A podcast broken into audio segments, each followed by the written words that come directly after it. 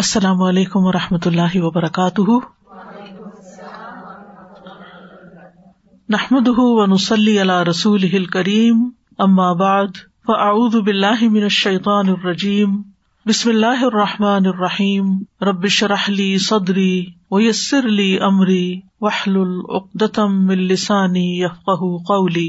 وَإِذَا سَأَلَكَ عِبَادِي عَنِّي فَإِنِّي قَرِيبٌ أُجِيبُ دَعْوَةَ الدَّاعِ إِذَا دَعَانِ فَلْيَسْتَجِيبُوا لِي وَلْيُؤْمِنُوا بِي لَعَلَّهُمْ يَرْشُدُونَ.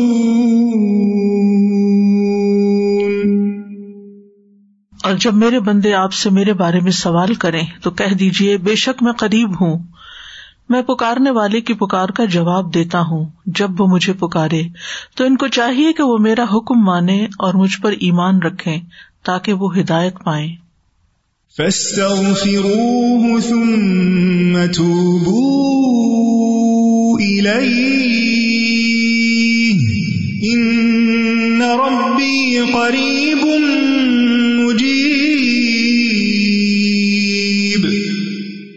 سو اس سے بخشش مانگو پھر اس کی طرف پلٹ آؤ، یقیناً میرا رب قریب ہے، قبول کرنے والا ہے. الحمد للہ البر الرحیم غافر الذنب وقابل التوب شدید العقاب ذی الطول لا الہ الا ہو الیہ المصیر لہ الحمد کلہ وبیدہ الخیر کلہ والیہ یرجع الامر کلہ لہ الحمد کما ینبغی لجلال وجہہ وعظیم سلطانہ لہ الحمد حتی یرضی ولہ الحمد اذا رضی ولہ الحمد بعد الرضا ولہ الحمد علی کل حال. ہر قسم کی حمد اللہ کے لیے ہے جو احسان کرنے والا، بہت مہربان، جو گناہوں کو معاف کرنے والا، توبہ قبول کرنے والا، سخت سزا دینے والا اور فضل و کرم کرنے والا ہے. اس کے سوا کوئی معبود برحق نہیں ہے اور اسی کی طرف لوٹ کر جانا ہے. ہر قسم کی حمد اسی کے لیے ہے اور ہر قسم کی خیر اسی کے ہاتھ میں ہے اور تمام معاملات اسی کی طرف لوٹائے جاتے ہیں. اور ہر قسم کی حمد اسی کے لیے ہے جو اس کے چہرے کی عظمت کے لائق ہے اور اس کی بادشاہت کے لائق ہے. اسی کے لیے تمام قسم کی حمد ہے یہاں تک کہ وہ راضی ہو جائے، اور اسی کے لیے حمد ہے جب وہ راضی ہو جائے، اور اسی کے لیے حمد ہے جب وہ راضی ہو جائے اس کے بعد بھی، اور ہر حال میں اسی کی حمد ہے. اللہم صلی علی محمد وعلی آل محمد کما صلیت علی ابراہیم وعلی آل ابراہیم انک حمید مجید. اللہم بارک علی محمد وعلی آل محمد کما بارکت علی ابراہیم وعلی آل ابراہیم انک حمید مجید. آج انشاءاللہ ہم میت کی بخشش کی دعاؤں کے بارے میں پڑھیں گے. ارشاد باری تعالیٰ ہے، وَهُوَ الَّذِي يَتَوَفَّاكُمْ بِاللَّيْلِ وَيَعْلَمُ مَا جَرَحْتُمْ بِالنَّهَارِ ثُمَّ يَبْعَثُكُمْ فِيهِ لِيُقْضَى أَجَلٌ مسمى ثم إليه مرجعكم ثم ينبئكم بما كنتم تعملون. وهو القاهر فوق عباده ويرسل عليكم حفظه حتى إذا جاء توفته رسلنا توفته رسلنا وهم لا يفرطون. ثم ردوا إلى الله مولاهم الحق ألا له الحكم وهو أسرع الحاسبين. اور وہی ہے جو رات کو نیند میں تمہاری روح قبض کر لیتا ہے اور وہ جانتا ہے جو تم دن کے وقت کمائی کرتے ہو، پھر وہ تمہیں اس دن میں اٹھاتا ہے تاکہ وقت مقرر پورا کیا جائے، پھر اسی کی طرف تمہارا لوٹنا ہے. پھر وہ تمہیں بتائے گا جو عمل تم کیا کرتے تھے، اور وہ اپنے بندوں پر غالب ہے، اور وہی تم پر نگہبان فرشتے بھیجتا ہے، یہاں تک کہ جب تم میں سے کسی ایک کو موت آتی ہے تو ہمارے بھیجے ہوئے اسے فوت کرتے ہیں اور وہ کوئی کوتاہی نہیں کرتے، پھر وہ اللہ کی طرف لوٹائے جاتے ہیں جو ان کا حقیقی مولا ہے، خبردار اسی کے لیے فیصلہ کرنے کا اختیار ہے، اور وہ سب سے زیادہ جلد حساب لینے والا ہے۔ ان آیات میں ہم دیکھتے ہیں کہ اللہ سبحانہ تعالیٰ نے پہلے ہر انسان کے سونے اور جاگنے کا ذکر فرمایا، اور پھر مرنے اور مر کر جی اٹھنے کا ذکر کیا۔ تو اس سے یہ بات پتہ چلتی ہے کہ انسان ہر روز ایک طرح سے موت کا ایکسپیرئنس کرتا ہے۔ وہ جب سوتا ہے تو گویا وہ نیند کی حالت میں جانا اس کا ایسے ہی ہے جیسے نیند موت کی بہن ہے، جسے انسان پھر مر کر اس دنیا سے چلا جائے گا، کیونکہ نیند بھی انسان کے دن بھر کے کاموں کو، اس کے آس پاس کی چیزوں کو اور اس کے رشتے داروں کو، ہر چیز کو منقطع کر دیتی ہے، اس سے الگ کر دیتی ہے، اور اسی طرح موت بھی ان سب چیزوں سے جدا کر دیتی ہے۔ تو اس سے پتہ یہ چلتا ہے کہ انسان کی زندگی اور موت پر مکمل اختیار صرف اللہ سبحانہ تعالیٰ کو ہے، وہی جلاتا ہے، وہی موت دیتا ہے، وہی ان کی زندگی اور موت کی تدبیر کرتا ہے۔ اسی کے حکم سے جسم رات کو سکون پاتے ہیں، اور اسی کے حکم سے پھر دوبارہ جی اٹھتے ہیں، وہی نیند سے بیداری کے بعد دوبارہ ان کو زندہ کرتا ہے تاکہ وہ دنیا میں اپنے دن پورے کریں، یہاں تک کہ انسان اپنی زندگی کی مدت پوری کر لیتا ہے، اور ایک رات ایسی آتی ہے کہ جس کے بعد پھر اگلا دن نہیں آتا، یا ایسا دن آتا ہے کہ جس کے بعد پھر رات نہیں آتی۔ تو یہ سب کچھ دراصل اللہ تعالیٰ ہی کے اختیار میں ہے، اور اس میں انسان اپنی طرف سے کمی بیشی نہیں کر سکتا، نہ اپنی زندگی بڑھا سکتا اور نہ اپنی موت کے آنے کو روک سکتا ہے۔ جس طرح نیند کے وقت وہ بے بس ہو جاتا ہے، اور خاص طور پر آج کل جیسے راتیں چھوٹی ہیں، دن لمبے ہوتے ہیں، اور عشاء کی نماز کا آپ کو انتظار کرنا ہوتا ہے، تو بعض اوقات آپ انتظار میں اور بعض اوقات نماز میں سونے لگتے ہیں اور آپ کو پتہ بھی نہیں چلتا۔ اور ہم میں سے ہر شخص اس چیز کا ایکسپیرئنس کرتا ہے کہ نیند کے آگے انسان بے بس ہے، اسی طرح موت کے آگے بھی بالکل بے بس ہے، کچھ بھی نہیں کر سکے گا جب موت آ جائے گی۔ تو بہرحال ہر ایک کو مرنا ہے، کل نفس ذائقۃ الموت، ہر ایک کو واپس جانا ہے۔ یہ ایک اٹل حقیقت ہے جس میں دنیا میں دو آدمیوں میں بھی اختلاف نہیں، یہ متفق علیہ بات ہے جس میں کسی قسم کا کوئی شک و شبہ نہیں۔ تو فرمایا وَهُوَ الَّذِي يَتَوَفَّاكُمْ بِاللَّيْلِ، وہی ہے جو تمہیں رات کو فوت کر لیتا ہے، یعنی رات کو سلا دیتا ہے، یعنی نیند بھی اللہ کے حکم سے آتی ہے۔ توفی کا معنی ہوتا ہے کسی چیز کو پورا لے لینا، مکمل طور پہ لے لینا، لیکن مجازی طور پر اس کا اطلاق نیند پر بھی ہوتا ہے، کیونکہ نیند بھی موت کے مشابہ ہے، یعنی اللہ سبحانہ تعالیٰ ہی وہ ذات ہے جو رات کو نیند کی حالت میں تمہاری جانوں کو لے لیتا ہے، اس کے سوا کوئی اور اس پر قابض نہیں۔ اور اسی طرح موت کے وقت بھی تمہاری روحیں اسی کی طرف جاتی ہیں، انا للہ و انا الیہ راجعون۔ قرآن مجید میں لفظ سے وفات تین معنوں میں استعمال ہوا ہے، ایک تو موت کے معنوں میں جیسا کہ اگلی آیت میں آئے گا، دوسرا نیند کے معنوں میں جیسے اس آیت میں آیا، سورۃ الزمر میں بھی آتا ہے کہ اللہ یتوفی الانفس حین موتہا واللتی لم تمت فی منامہا، اللہ ہی جانوں کو ان کی موت کے وقت قبض کر لیتا ہے، اور ان جانوں کو جو ابھی نہیں مری ان کی نیند میں، پس وہ اس روح کو جس پر اس نے موت کا فیصلہ کیا ہو روک لیتا ہے، اور دوسری روحوں کو ایک مقرر وقت تک واپس بھیج دیتا ہے۔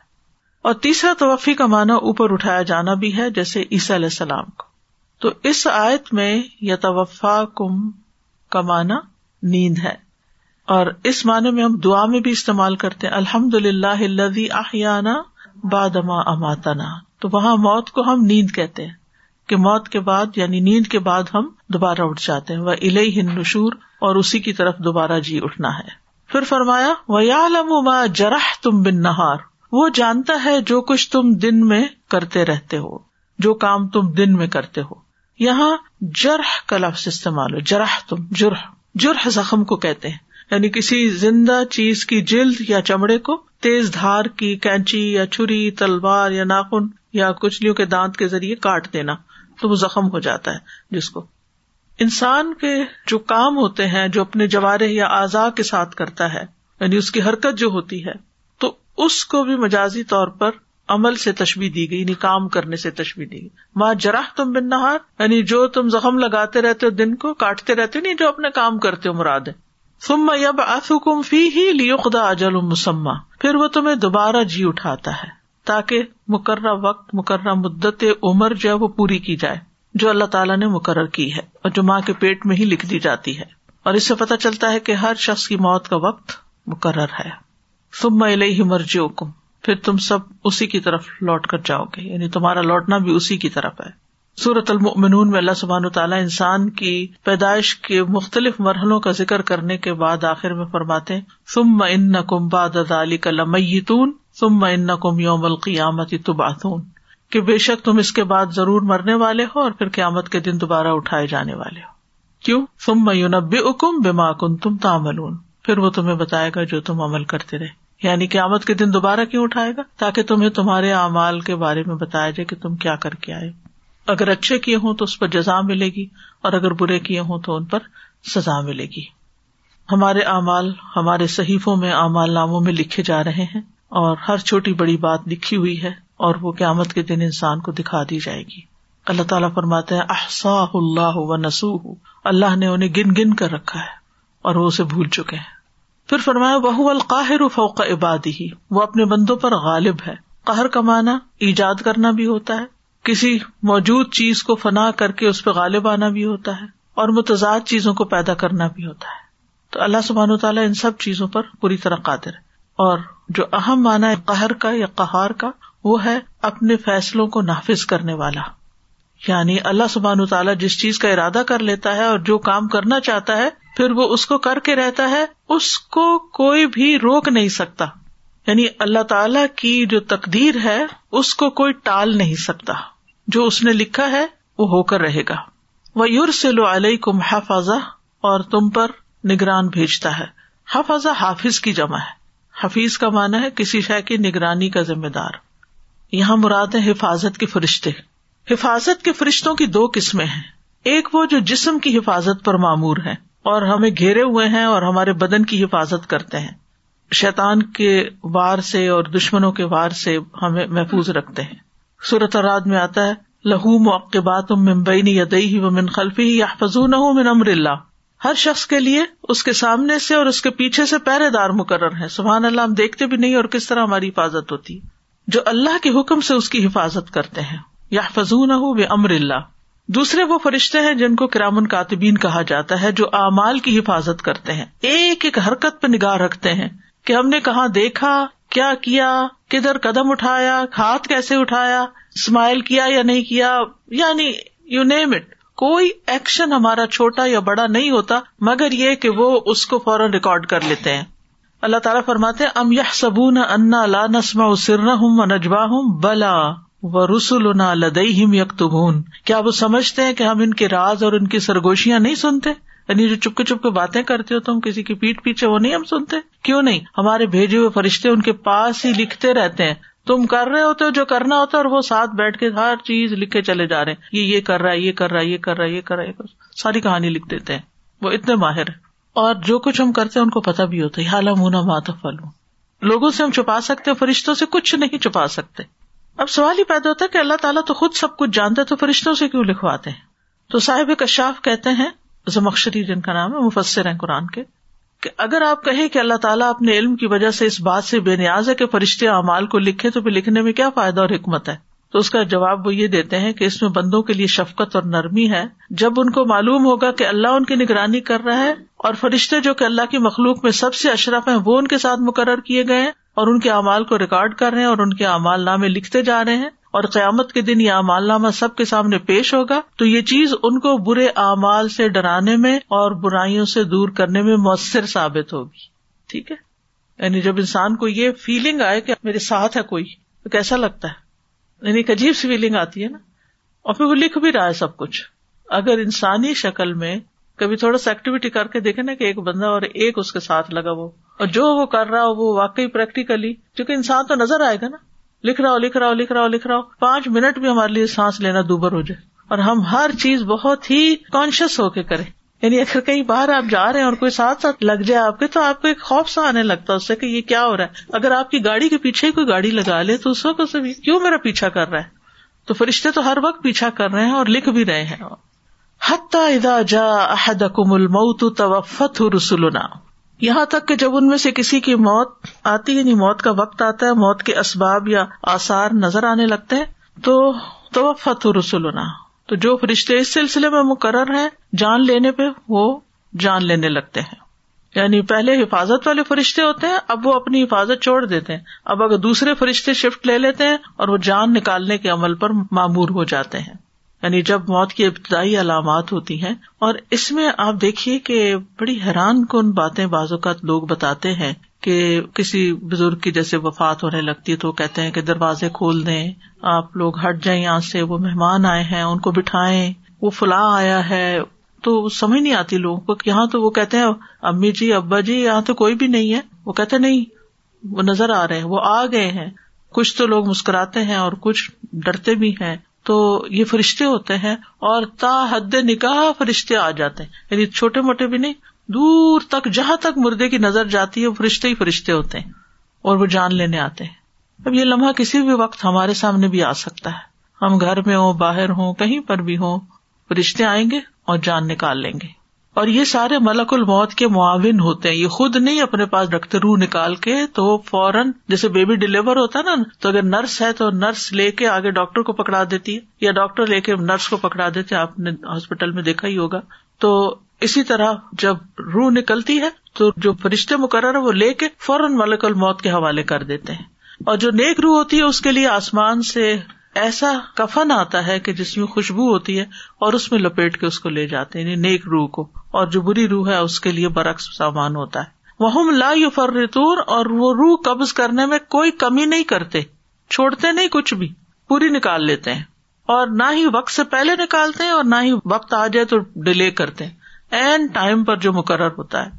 اور جس جگہ یعنی دیکھتے رہتے ہیں دیکھتے رہتے دیکھتے رہتے کہ یہ بندہ یہاں پہنچے تو اس کی روح نکالی جائے. پچھلے دنوں ایک امبیسڈر کی وفات ہوئی, شاید آپ کو خبر ملی ہو, کسی ملک کا امبیسڈر تھا تو وہ اسپیچ دے رہا تھا, ڈائس پہ کھڑا ہے اسپیچ دے رہا ہے اور بات کر رہا ہے, اور ایک بات اس نے کی تو سارے جتنے بھی سامنے لوگ بیٹھے سب تالی بجا رہے تھے. جو ہی تالی رکی تو اس کے بعد اس نے کسی کی طرف اشارہ کر کے کوئی بات کہی, اور صرف ابھی وہ بات کہی ہی تھی کہ ایک دم وہ وہیں گر گئے اور پھر وہیں ڈیتھ ہو گئی ان کی. یعنی موت جو ہے وہ جیسے حدیث میں آتا نا کہ انسان کی جوتی کی تسمے سے بھی زیادہ اس کے قریب ہے, اتنی قریب ہے, انسان کے آس پاس پھرتی ہے, لیکن آئے گی اس وقت جب اللہ کا حکم لکھا ہے, اور وہ کوئی بھی وقت ہو سکتا ہے. اس کے لیے ضروری نہیں کہ آپ کی پسندیدہ جگہ ہو اور پسندیدہ مقام ہو, بس یہ ہے کہ انسان دعا مانگتا رہے کہ یا اللہ حسن خاتمہ ہو, انجام اچھا ہو. پچھلی دفعہ ہم نے حسن خاتمہ کے اوپر لیکچر بھی سنا تھا اور پھر دعائیں بھی پڑھی تھیں. تو حسن خاتمہ کے بعد پھر یہ کہ موت کا جب وقت آ جاتا ہے تو پھر فرشتے اپنا کام کر جاتے ہیں, اور اگر نیک روح ہو تو علیین میں لے جائی جاتی ہے اور بدکار ہو تو سجین میں پہنچائی جاتی ہے. ثم ردوا الی اللہ مولاہم الحق, پھر انہیں اللہ کی طرف لوٹا دیا جاتا ہے جو ان کا حقیقی مولا ہے. یعنی حساب اور جزا کے لیے اللہ تعالیٰ کی طرف لوٹایا جاتا ہے, حساب اور جزا کے لیے. مولا وہ ہوتا ہے جو سارے امور اور معاملات کا ذمہ دار ہوتا ہے, تو انسان کا حقیقی مولا اللہ ہی ہے, اور وہ سب کا مولا ہے, نیک بد سب کا. الا لہ الحکم, خبردار اسی کا ہے فیصلہ, یعنی اللہ ہی کا فیصلہ چلتا ہے, کونی قدری بھی اور دینی شرعی بھی. وہو اسرع الحاسبین, اور وہ سب سے زیادہ تیز حساب لینے والا ہے. یعنی جس طرح وہ ایک لمحے میں دنیا کو ختم کر دے گا اور پھر ایک سور کے اوپر سب کو ڈلا اٹھائے گا, تو جس طرح بیک وقت سب لوگ قبروں سے اٹھ کے ان کے جسم بن چکے ہوں گے اور فوراً اٹھ جائیں گے, اسی طرح اللہ سبحانہ تعالیٰ بیک وقت سب کا حساب بھی لے لے گا, فوراً فوراً لے لے گا, اس کو حساب لینے میں دیر نہیں لگتی. تو ان آیات سے یہ پتہ چلتا ہے کہ اللہ سبحانہ تعالیٰ ہی ہماری موت اور زندگی کا مالک ہے, اسی نے پیدا کیا اور وہی موت دے گا, اور پھر وہ ہماری ساری حرکات و سکنات کا احاطہ کیے ہوئے ہے. پھر یہ کہ سونا اور جاگنا آخرت کی یاد دلاتا ہے, یعنی ہر روز انسان جب سو جاتا ہے تو وہ ایک طرح سے موت کے منہ میں چلا جاتا ہے, اور پھر دوبارہ اٹھنا جو ہے وہ اسی طرح ہی ہوگا جیسے انسان نیند سے اٹھ جاتا ہے. لہذا موت کی یاد انسان کے دل کے اندر رہنی چاہیے کیونکہ یہ انسان کو سیدھا رکھتی ہے، غفلت سے بچاتی ہے۔ ذنون مصری کہتے ہیں، جب تم سونے لگو تو موت کو تکیہ بنایا کرو، جب تم کھڑے ہو جاؤ تو موت کو اپنی نگاہوں کا ہدف بنایا کرو، تم ایسے ہو جاؤ گویا تمہیں دنیا کی کوئی حاجت نہیں اور تمہارے پاس آخرت کے سوا کوئی چارہ نہیں۔ کعب کہتے ہیں، جو موت کی حقیقت کو پہچان لیتا ہے اس پر دنیا کی مصیبتیں اور پریشانیاں ہلکی ہو جاتی ہیں۔ اور سبحان اللہ، یہ بات بڑی ہی سچی ہے، بہت سچی۔ انسان چھوٹی چھوٹی چیزوں پر، چھوٹی چھوٹی باتوں پر پریشان ہوتا ہے، لیکن جب وہ یہ سوچ لیتا نا کہ بس تھوڑے ہی دن کی بات ہے، چلے جانا یہاں سے، مسافر بن کے جیتا ہے، مسافر بن کے دنیا میں رہتا ہے، دل نہیں لگاتا، تو بڑے سے بڑا ایشو اس کے لیے مسئلہ نہیں بنتا۔ وہ کہتا ہے یہ مسئلہ بھی ختم ہو جانا ہے اور میں نے بھی ختم ہو جانا ہے، پھر ہم سب نے اللہ کے حضور حاضر ہونا ہے۔ اگر کوئی شخص میرے ساتھ ظلم و زیادتی کر رہا ہے تو اللہ تعالیٰ خود اس کو پوچھ لے گا، انصاف کا ایک دن جو ہے۔ تو یہ چیز اس کو بے نیاز کر دیتی ہے لوگوں کے رویے سے بھی۔ پھر اسی طرح یہ ہے کہ ابو ہریرہ رضی اللہ عنہ کے بارے میں آتا ہے، جب کسی کو جنازہ اٹھائے ہوئے دیکھتے تو کہتے چلتے جاؤ، ہم تمہارے پیچھے آ رہے ہیں، یعنی تم چلو ہم بھی آ رہے ہیں۔ وہ بھی چلے گئے نا، حضرت ابو ہریرہ بھی چلے گئے اور ہم نے بھی اسی طرح چلے جانا ہے۔ تو موت کی حقیقت یہ ہے کہ نمبر ایک، ہر شخص نے مرنا ہے، کل نفس ذائقۃ الموت۔ پھر یہ کہ ہماری جان کس فرشتے نے نکالنی ہے وہ بھی مقرر کر دیا گیا ہے، وہ بھی نامینیٹ ہو چکا ہے کہ فلاں شخص پر فلاں فرشتہ جائے گا، کیونکہ بیک وقت دنیا میں کتنے لوگ فوت ہو رہے ہوتے ہیں، تو ہر ایک کے لیے اپوائنٹڈ ہیں فرشتے۔ قل یتوفاکم ملک الموت الذی وکل بکم ثم الی ربکم ترجعون، کہہ دو کہ موت کا فرشتہ جو تم پر مقرر کیا گیا ہے تمہاری جانیں قبض کر لیتا ہے، پھر تم اپنے رب کی طرف لوٹائے جاتے ہو۔ پھر یہ ہے کہ موت سے فرار ممکن نہیں ہے، قل ان الموت الذی تفرون منہ فانہ ملاقیکم، جس موت سے تم بھاگتے ہو وہ خود آ جائے گی، تو بھاگنا فائدہ نہیں دے گا۔ انسان چاہے بہت بڑے بڑے قلعوں میں بند ہو جائے تب بھی موت آ جائے گی۔ حضرت انس کہتے ہیں، جب فاطمہ رضی اللہ عنہا نے رسول اللہ صلی اللہ علیہ وسلم کی موت کی شدت محسوس کی تو وہ آپ سے کہنے لگی، ہائے تکلیف! آپ نے فرمایا، اے میری بیٹی، تمہارے باپ پہ وہ وقت آ گیا ہے کہ اللہ اس سے کسی کو بھی نہیں چھوڑنے والا، قیامت کے دن کی ملاقات کے لیے۔ پھر اسی طرح یہ کہ موت کا وقت اور جگہ بھی مقرر ہے کہ کس زمین پر موت آئے گی، کتاباً مؤجلہ، لکھا ہوا وقت ہے، کون سی جگہ اور کون سا وقت۔ اور رسول اللہ صلی اللہ علیہ وسلم نے فرمایا، جب کسی خاص جگہ میں کسی کو موت دینے کا فیصلہ کر دیا جاتا ہے تو اس کے لیے وہ جگہ محبوب بنا دی جاتی ہے اور وہاں اس کی کوئی ضرورت پیدا کر دی جاتی ہے، انسان چل کے وہاں چلا جاتا ہے اور وہاں آگے موت کھڑی ہوتی ہے۔ پھر یہ بھی یاد رکھے کہ موت کی سختیاں بھی ہیں، کلا اذا بلغت التراقی وقیل من راق، یعنی سارے جسم سے آہستہ آہستہ پاؤں سے جان نکلنا شروع ہوتی ہے، پھر اوپر آتے آتے پھر ہاتھوں سے، پھر عین آ کے حلق میں اٹک جاتی ہے۔ تو جب جان ہنسلیوں تک پہنچ جائے گی، سورۃ القیامہ میں آتا ہے، کہا جائے گا کون ہے دم کرنے والا، تاکہ یہ روح نکل جائے، اس کی روح نکلنے میں بھی مشکل ہوتی ہے، اور وہ یقین کر لے گا کہ یہ جدائی کا وقت ہے اور پنڈلی پنڈلی کے ساتھ لپٹ جائے گی، اس دن تیرے رب ہی کی طرف روانگی ہے، یعنی کوئی واپس روح کو نیچے نہیں لوٹا سکتا، زندگی نہیں دے سکتا۔ انبیاء بھی موت کی تکلیف سے گزرے ہیں۔ حضرت عائشہ کہتی ہیں کہ وفات کے وقت رسول اللہ صلی اللہ علیہ وسلم کے سامنے ایک بڑا پیالہ تھا یا چمڑے کی تھیلی تھی جس میں پانی تھا، آپ اپنے دونوں ہاتھ اس برتن میں ڈالتے، یعنی دونوں ہاتھ پانی میں ڈالتے، پھر ہاتھوں کو اپنے چہرے پر ملتے، جیسے وضو کرتے نا چہرہ ملتے ہیں، اور فرماتے لا الہ الا اللہ، بلا شبہ موت میں سختی ہے۔ پھر آپ اپنا ہاتھ اٹھا کر فرمانے لگے پھر رفیق الاعلیٰ، یہاں تک کہ آپ کی روح قبض کر لی گئی اور آپ کا ہاتھ جھک گیا۔ شداد بن اوس کہتے ہیں کہ موت دنیا اور آخرت میں مومنوں پر بہت ہولناک مصیبت ہے، اور موت آریوں کے چیرنے سے بھی زیادہ سخت ہے، کینچیوں کے کاٹنے سے بھی زیادہ شدید ہے، ہانڈیوں میں کسی چیز کے جوش کھانے سے بھی زیادہ سخت ہے، اور اگر کسی آدمی کو دوبارہ زندہ کیا جائے پھر وہ دنیا والوں کو موت کی تکلیف کے بارے میں بتا دے تو لوگ اپنی زندگیوں سے فائدہ نہ اٹھا سکیں گے اور نہ ہی اپنی نیند کا مزہ لے سکیں گے۔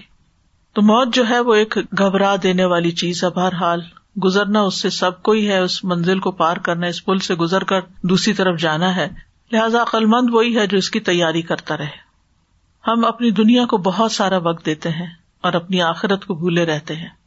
دنیا کے کام بھی آخرت میں اجر کی نیت سے کریں تو وہ بھی عبادت بن جاتے ہیں، ایز لانگ ایز کہ وہ جائز ہوں، حلال درست کام ہوں، لیکن آخرت سے بالکل بے فکر اور غافل ہو کر بالکل ناسمجھ لوگوں کی طرح زندگی بسر کرنا یا حیوانوں کی طرح زندگی بسر کرنا یہ اپنے ساتھ زیادتی ہے۔ بہرحال اب اگر اپنے قریب والوں میں سے، پیاروں میں سے کسی کی وفات کا وقت ہوتا ہے تو جو ہی روح نکلے سب سے پہلے انا للہ و انا الیہ راجعون پڑھیں، کیونکہ وہ غم اور دکھ کا وقت ہوتا ہے، اور پھر یہ دعا اللہم اجرنی فی مصیبتی و اخلف لی خیرا منہا، کہ اللہ مجھے میری مصیبت میں اجر دے اور مجھے اس کا بہتر نعم البدل عطا فرما، تو اللہ تعالیٰ اس کو بہتر نعم البدل عطا کرتے ہیں، یعنی اس کا غم دور کر دیتے ہیں۔ پھر اپنے ساتھ تہیہ کریں کہ میں اپنی زبان سے کوئی ایسی بات نہیں کروں گا جو رب کو ناراض کرنے والی ہو۔ جانے والا چلا گیا، ہمارے جسم کا حصہ چلا گیا، ہمارے محبتوں کا ایک مرکز چلا گیا، لیکن اب رب کو نہیں ناراض کرنا۔ انس رضی اللہ عنہ کہتے ہیں کہ میں نے نبی صلی اللہ علیہ وسلم کے بیٹے کو دیکھا جو ابراہیم تھے، کہ وہ رسول اللہ صلی اللہ علیہ وسلم کے سامنے دم توڑ رہے تھے۔ رسول اللہ صلی اللہ علیہ وسلم کی آنکھوں سے آنسو جاری ہو گئے، تو آپ نے فرمایا آنکھوں سے آنسو جاری ہیں اور دل غمگین ہے، مگر زبان سے ہم وہی کہیں گے جو ہمارے رب کو پسند ہے، اور اللہ کی قسم ہے ابراہیم، ہم تمہاری جدائی سے غمگین ہیں۔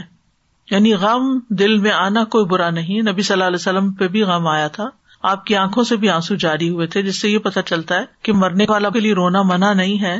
غم اور تکلیف کے وقت اگر کسی کے آنسو بہہ جاتے ہیں تو اس کو آر نہیں دلانی چاہیے کہ تم نے کوئی غلط کام کیا ہے، کیونکہ یہ دل کی نرمی کی علامت ہوتے ہیں یہ آنسو۔ پھر یہ کہ اللہ کی ناراضگی والی بات نہیں کرنی کوئی، کہ کیوں اللہ تعالیٰ نے ایسے کیا، یا میرے ساتھ ہی کیوں ہوا، یا میرے ساتھ بڑی زیادتی ہو گئی، نعوذ باللہ، ایسا کچھ بھی نہیں، کیونکہ ہمارے پاس جو کچھ ہے، چاہے مال ہے یا اولاد ہے یا دوست رشتے دار ہیں، وہ سب اللہ کی ایک نعمت ہے، ہم نے کچھ دے کے نہیں لیا ہوا، ان کو اللہ نے ہی دیا، اور اللہ تعالیٰ جب چاہے واپس لے سکتا ہے، جیسے ام سلیم نے اپنے بیٹے کی وفات پہ کیا تھا، اپنے شوہر کو کیسے بتایا تھا کہ اگر کوئی شخص تمہیں کچھ دے امانت کے طور پر اور پھر وہ واپس لینے آ جائے تو تم ناراض ہوگے، تو اس نے کہا نہیں، کہا تمہارا بیٹا بھی اللہ کی امانت تھا، اس نے واپس لے لیا۔ رسول اللہ صلی اللہ علیہ وسلم نے فرمایا جب کسی آدمی کا بچہ فوت ہو جاتا ہے تو اللہ تعالیٰ فرشتوں سے فرماتا ہے کیا تم نے میرے بندے کے بیٹے کی روح قبض کی؟ وہ عرض کرتے ہیں ہاں۔ اللہ تعالیٰ فرماتے ہیں تم نے اس کے دل کا ٹکڑا قبض کر لیا؟ وہ عرض کرتے ہیں جی ہاں۔ پھر اللہ تعالیٰ پوچھتے ہیں میرے بندے نے کیا کہا؟ حالانکہ اللہ تعالیٰ خود جانتے ہیں، لیکن پوچھتے ہیں اس بات کو اہمیت دینے کے لیے۔ فرشتے عرض کرتے ہیں اس نے تیری تعریف کی اور انا للہ و انا الیہ راجعون پڑھا۔ اللہ تعالیٰ فرماتے ہیں میرے بندے کے لیے جنت میں ایک گھر بنا دو اور اس کا نام بیت الحمد رکھو، کہ اس نے اتنی بڑی تکلیف کے موقع پر بھی میری تعریف ہی بیان کی۔ کسی کی بھی موت پر انسان صبر سے کام لے، کیونکہ صبر کرنے والوں کے لیے خوشخبری ہے، وبشر الصابرین، اور ان کے لیے بہت بڑا اجر ہے، انما یوفی الصابرون اجرہم بغیر حساب، صبر کرنے والوں کو ان کا اجر بلا حساب دیا جائے گا، یعنی ان گنت۔ پھر صبر جو ہوتا ہے نا صدمے کی پہلی چوٹ پر ہوتا ہے، جو ہی خبر ملے اس وقت صبر، حال دعائی ڈال کے پھر اس کے بعد کہ اب ہم صبر کر رہے ہیں تو وہ تو صبر نہیں ہے۔ اور خاص طور پر بچوں کی وفات پر صبر، تو نبی صلی اللہ علیہ وسلم نے فرمایا قسم اس کی جس کے ہاتھ میں میری جان ہے، پیدا ہونے سے پہلے فوت ہونے والا بچہ اپنی ماں کو اپنی عمل سے کھینچ کے جنت میں لے جائے گا جب وہ اس پر ثواب کی نیت سے صبر کرے۔ تو اگر وہ کچا بچہ جو ہے وہ لے جا سکتا ہے تو جو بڑا بچہ ہو اس کے بارے میں کیا کہنا کہ اگر ماں اس پر صبر کرتی ہے۔ پھر اسی طرح یہ ہے کہ دوسروں کو بھی صبر کی تلقین کرنی چاہیے، آس پاس میں جو لوگ ہیں وہ کوئی ایسی بات نہ کریں جو اللہ تعالیٰ کو ناراض کرنے والی ہو۔ اسامہ بن زید کہتے ہیں کہ نبی صلی اللہ علیہ وسلم کی ایک صاحبزادی نے آپ کو اطلاع بھجوائی کہ میرا ایک بیٹا مرنے کے قریب ہے، آپ اس کے لیے تشریف لائیں۔ آپ نے انہیں سلام کہلوایا اور فرمایا انا للہ ما اخذ ولہ ما آتا وکل عندہ باجل مسمی فلتصبر ولتحتسب، اللہ ہی کا ہے جو اس نے لے لیا، یعنی غم نہ کرو، یہ جو فوت ہو رہا ہے یہ اللہ ہی کا ہے، اور جو اس نے دیا وہ بھی اسی کا تھا، اور ہر چیز اس کے ہاں وقت مقرر پر واقع ہو جاتی ہے، اس لیے صبر کرو اور اللہ سے ثواب کی امید رکھو۔ پھر اسی طرح جزا فضا نہیں کرنا چاہیے۔ جزا کہتے ہیں بری بات منہ سے نکالنے کو اور بدگمانی کرنے کو۔ رسول اللہ صلی اللہ علیہ وسلم نے فرمایا دو آوازیں دنیا اور آخرت میں ملعون ہیں، نعمت ملنے پر گانا بجانا اور مصیبت کے موقع پر جزا فضا کی آوازیں نکالنا۔ یعنی رونا منع نہیں ہے، لیکن رونے کے ساتھ بول بول کے رونا منع ہے، اور عجیب و غریب آوازیں نکالنا منع ہے۔ پھر نوحہ نہیں کرنا چاہیے۔ رسول اللہ صلی اللہ علیہ وسلم نے غم کے وقت چلا کر رونے والی، سر منڈوانے والی اور گریبان چاک کرنے والی عورتوں سے اپنی بیزاری کا اعلان کیا ہے، یعنی عورت کو اپنے پورے بال منڈوانے نہیں چاہیے۔ اب آپ سوال کریں گے کہ کیمو تھراپی سے سارے گر جائیں، تو وہ اس نے تو نہیں منڈوائے نا، وہ تو گر گئے، بیماری کی وجہ سے ایسا ہوا۔ وہ اس میں نہیں آتا. آپ صلی اللہ علیہ وسلم نے فرمایا وہ شخص ہم میں سے نہیں جو اپنے چہرے کو پیٹے، گریبان کو چاک کرے اور جاہلیت کی سی پکار پکارے. پھر میت کے پاس خیر کے کلمات بولنے چاہیے، اچھی بات کرنی چاہیے. ام سلمہ سے روایت ہے کہ رسول اللہ صلی اللہ علیہ وسلم ابو سلمہ کے پاس تشریف لائے تو ابو سلمہ کی آنکھیں کھلی ہوئی تھی، آپ نے ان کو بند کر دیا. پھر فرمایا جب روح قبض کی جاتی ہے تو نگاہ اس کے پیچھے جاتی ہے. اچھا، اب یہ جو بات ہے یہ بہت سکیری ہے. روح نکل گئی ہے تو اس کا مطلب ہے آنکھیں کام کر رہی ہیں، تبھی تو وہ دیکھ رہی ہیں. فَبَصَرُكَ الْيَوْمَ حَدِيد، نگاہ اتنی تیز ہو گئی کہ روح جو زندگی میں نظر نہیں آتی وہ اس مرنے والے کو موت کے بعد وہ بھی نظر آ رہی ہے. قرآن میں آتا ہے فَبَصَرُكَ الْيَوْمَ حَدِيد، آخرت میں بھی اس کی نگاہ تیز ہوگی. اور میں نے آپ کو کچھ دن پہلے وہ واقعہ سنایا تھا، ریسنٹلی جو ریسرچ کی گئی ہے کہ ایک ایٹی پلس ایئر کا شخص مشینوں کے نیچے تھا جس کی دماغ کی جو ویوز ہیں اور اس کی ایکٹیویٹی ہے وہ پوری طرح مانیٹر کی جا رہی تھی کہ اچانک اس پہ ہارٹ اٹیک ہوا اور اس کی ڈیتھ ہو گئی، جبکہ اس کی ساری سکیننگ چل رہی تھی ابھی. تو وہ جو موت کی کیفیت تھی اس کے وقت دماغ کا کیا حال تھا سب کچھ سکین ہو گیا، اور اس کی پرنٹ بھی نیٹ پہ موجود ہے. اور یہ دیکھا گیا کہ جو دماغ کا میموری والا پارٹ تھا وہ بہت ایکٹیو ہو گیا، سپر ایکٹیو. موت کے وقت روح نکل گئی ہے اور وہ میموری پارٹ جو ہے وہ بہت ایکٹیو ہو گیا، اور اس میں جو گاما ویوز ہیں وہ اوپر اوپر نیچے اوپر نیچے. وہ جو مشین پہ آپ نے کبھی ای سی جی کروائی ہوئی کو تو آپ نے دیکھا ہوگا نا، اس طرح اوپر نیچے لکیریں جاری ہوتی، یعنی وہ پوری اسپیڈ کے ساتھ چلنا شروع ہو گئی، اور یہ میموری پارٹ کی تھی. تو اس سے پھر مزید انہوں نے تحقیق کی تو وہ کہتے ہیں کہ جو مرنے والا ہوتا ہے اس کو پیدائش سے لے کر موت تک کے سارے واقعات، ساری چیزیں اس کی نگاہوں کے سامنے آنے لگتی، اس کے اچھے برے کام سب آ جاتے ہیں اس کے سامنے. اسی کے بارے میں پھر وہ کہتے ہیں کہ یوم یتذکر الانسان ما سعی، جس دن انسان یاد کرے گا کہ اس نے کیا کیا بھاگ دوڑ کی دنیا میں، کیا کر کے آیا. تو اس لیے اگر انسان کا کوئی وقت نیکی کے کام میں گزرتا ہے تو اس کو چہرش کرنا چاہیے، اس کو بوجھ سمجھ کے نہیں کرنا چاہیے، اس کو خوش ہونا چاہیے. شکر ہے ہمارا یہ وقت کسی اچھے کام میں گزرا ہے. لیکن ہمارا نفس جو ہے نا وہ جلدی تھک جاتا ہے اور بور ہونے لگتا ہے کہ اب یہ کیا بند کے بیٹھ جاؤ ایک قید کی طرح، کچھ اور بھی کریں. اور کتنی چیزیں ہوں گی جن کو دیکھ کر انسان افسوس کر رہا ہوگا. تو بہرحال روح جب نکلتی ہے تو نبی صلی اللہ علیہ وسلم نے فرمایا، یہ صحیح مسلم کی روایت ہے، جب روح قبض کی جاتی ہے تو نگاہ اس کے پیچھے جاتی ہے، اس لیے کیا فرمایا آنکھیں بند کر دو. یہ جو ہمارے یہاں میت کی آنکھیں بند کرتے ہیں نا فوراً، وہ اسی وجہ سے. پھر ان کے گھر کے لوگوں نے رونا شروع کر دیا تو آپ نے فرمایا اپنے آپ پر خیر ہی کی دعا کیا کرو، بے شک فرشتے تمہاری بات پہ آمین کہتے ہیں. یعنی میت کے بارے میں صرف اچھی بات کرو، رونا دھونا بند کرو. مغیرہ بن شعبہ کا انتقال ہوا تو جریر بن عبداللہ خطبہ دینے کے لیے کھڑے ہوئے اور فرمایا میں تمہیں اللہ کے تقوی کی وصیت کرتا ہوں، جو اکیلا ہے اس کا کوئی شریک نہیں، اور تم بات سنو اور اطاعت کرو جب تک تمہارا دوسرا امیر نہیں آ جاتا. پھر فرمایا مغیرہ بن شعبہ کے لیے استغفار کرو، اللہ تعالیٰ اس کو معاف کرے کیونکہ مغیرہ درگزر کرنے کو پسند کرتے تھے. ان کی اچھی تعریف بھی کی. مسند احمد میں اس واقعے سے دو باتیں پتہ چلتی، ایک تو یہ کہ جب کوئی فوت ہو جائے تو وہاں پر اگر کوئی شخص کچھ واعظ نصیحت کر لے تو کوئی بری بات نہیں ہے، جیسے کہ ان صحابی نے بوقت ضرورت کی. ٹھیک ہے، یہ ایک روٹین نہیں تھی، کوئی رسم رواج نہیں تھا کہ کوئی فوت ہو تو ساتھ ہی درس شروع کر دیا جائے، لیکن اگر لوگ وہاں موجود ہیں تو وقت ضائع کرنے کی بجائے ان کو اگر کوئی تعلیم دے دی جائے تو اس میں کوئی حرج کی بات نہیں ہے. اور دوسری بات یہ کہ وہ ان کی تعریف کر رہے تھے، یعنی کہ جو مغیرہ تھے وہ لوگوں کو معاف کر دیا کرتے تھے، تو ان کے لیے دعا کرو کہ اللہ تعالیٰ ان کو بھی معاف کر دے. حالانکہ وہ صحابی رسول تھے، ان کو بھی بخشش کی دعا چاہیے تھی. پھر اگر میت کے ساتھ آپ کا کوئی اختلاف ہو، کوئی ناراضگی ہو چکی ہو، کوئی بات ہو، تو اب اس کو بلا دیں، وہ پہنچ گیا اپنے انجام کو، اب آپ معاف کریں اس کو. نبی صلی اللہ علیہ وسلم نے فرمایا مردوں کو برا نہ کہو کیونکہ انہوں نے جیسا عمل کیا اس کا بدلہ پا لیا. سنن ابی داؤد کی روایت میں ہے نبی صلی اللہ علیہ وسلم نے فرمایا جب تمہارا ساتھی وفات پا جائے تو اسے چھوڑ دو، اس کے عیب بیان نہ کرو، اب معاف کر دو اس کو. پھر یہ کہ جلد از جلد کفنانے اور دفنانے کا انتظام کرو. نبی صلی اللہ علیہ وسلم نے فرمایا جنازہ لے کر جلدی چلا کرو کیونکہ اگر وہ نیک ہے تو تم اس کو خیر کی طرف آگے کر رہے ہو، اور اگر وہ اس کے سوا ہے تو ایک شر ہے جسے تم اپنی گردنوں سے اتار دیتے ہو. پھر اسی طرح پہلا کرنے کا کام یہ ہے کہ اگر میت پہ کوئی قرض ہو تو اعلان کر دینا چاہیے فوراً، کہ اگر کسی کا بھی قرض ہے تو وہ بتائے، کوئی دلیل لائے، اور دفنانے سے پہلے اس کا قرض ادا کر دینا چاہیے اسی کے مال میں سے، اور اگر نہیں تو کوئی اور رشتے دار ذمہ داری لے لے. کیونکہ قرض کی دعاؤں میں میں نے تفصیل سے آپ کو بتایا تھا کہ جب تک قرض ادا نہ ہو انسان سکون نہیں پا سکتا قبر میں، کیونکہ شہید سے بھی سارے گناہ معاف ہو جاتے ہیں لیکن قرض کا گناہ نہیں معاف ہوتا. پھر یہ کہ میت کو قریبی رشتے دار غسل دیں, اپنی ہی بیٹی, اپنی بہن, اپنی والدہ, قریب ترین لوگوں کا حق ہے.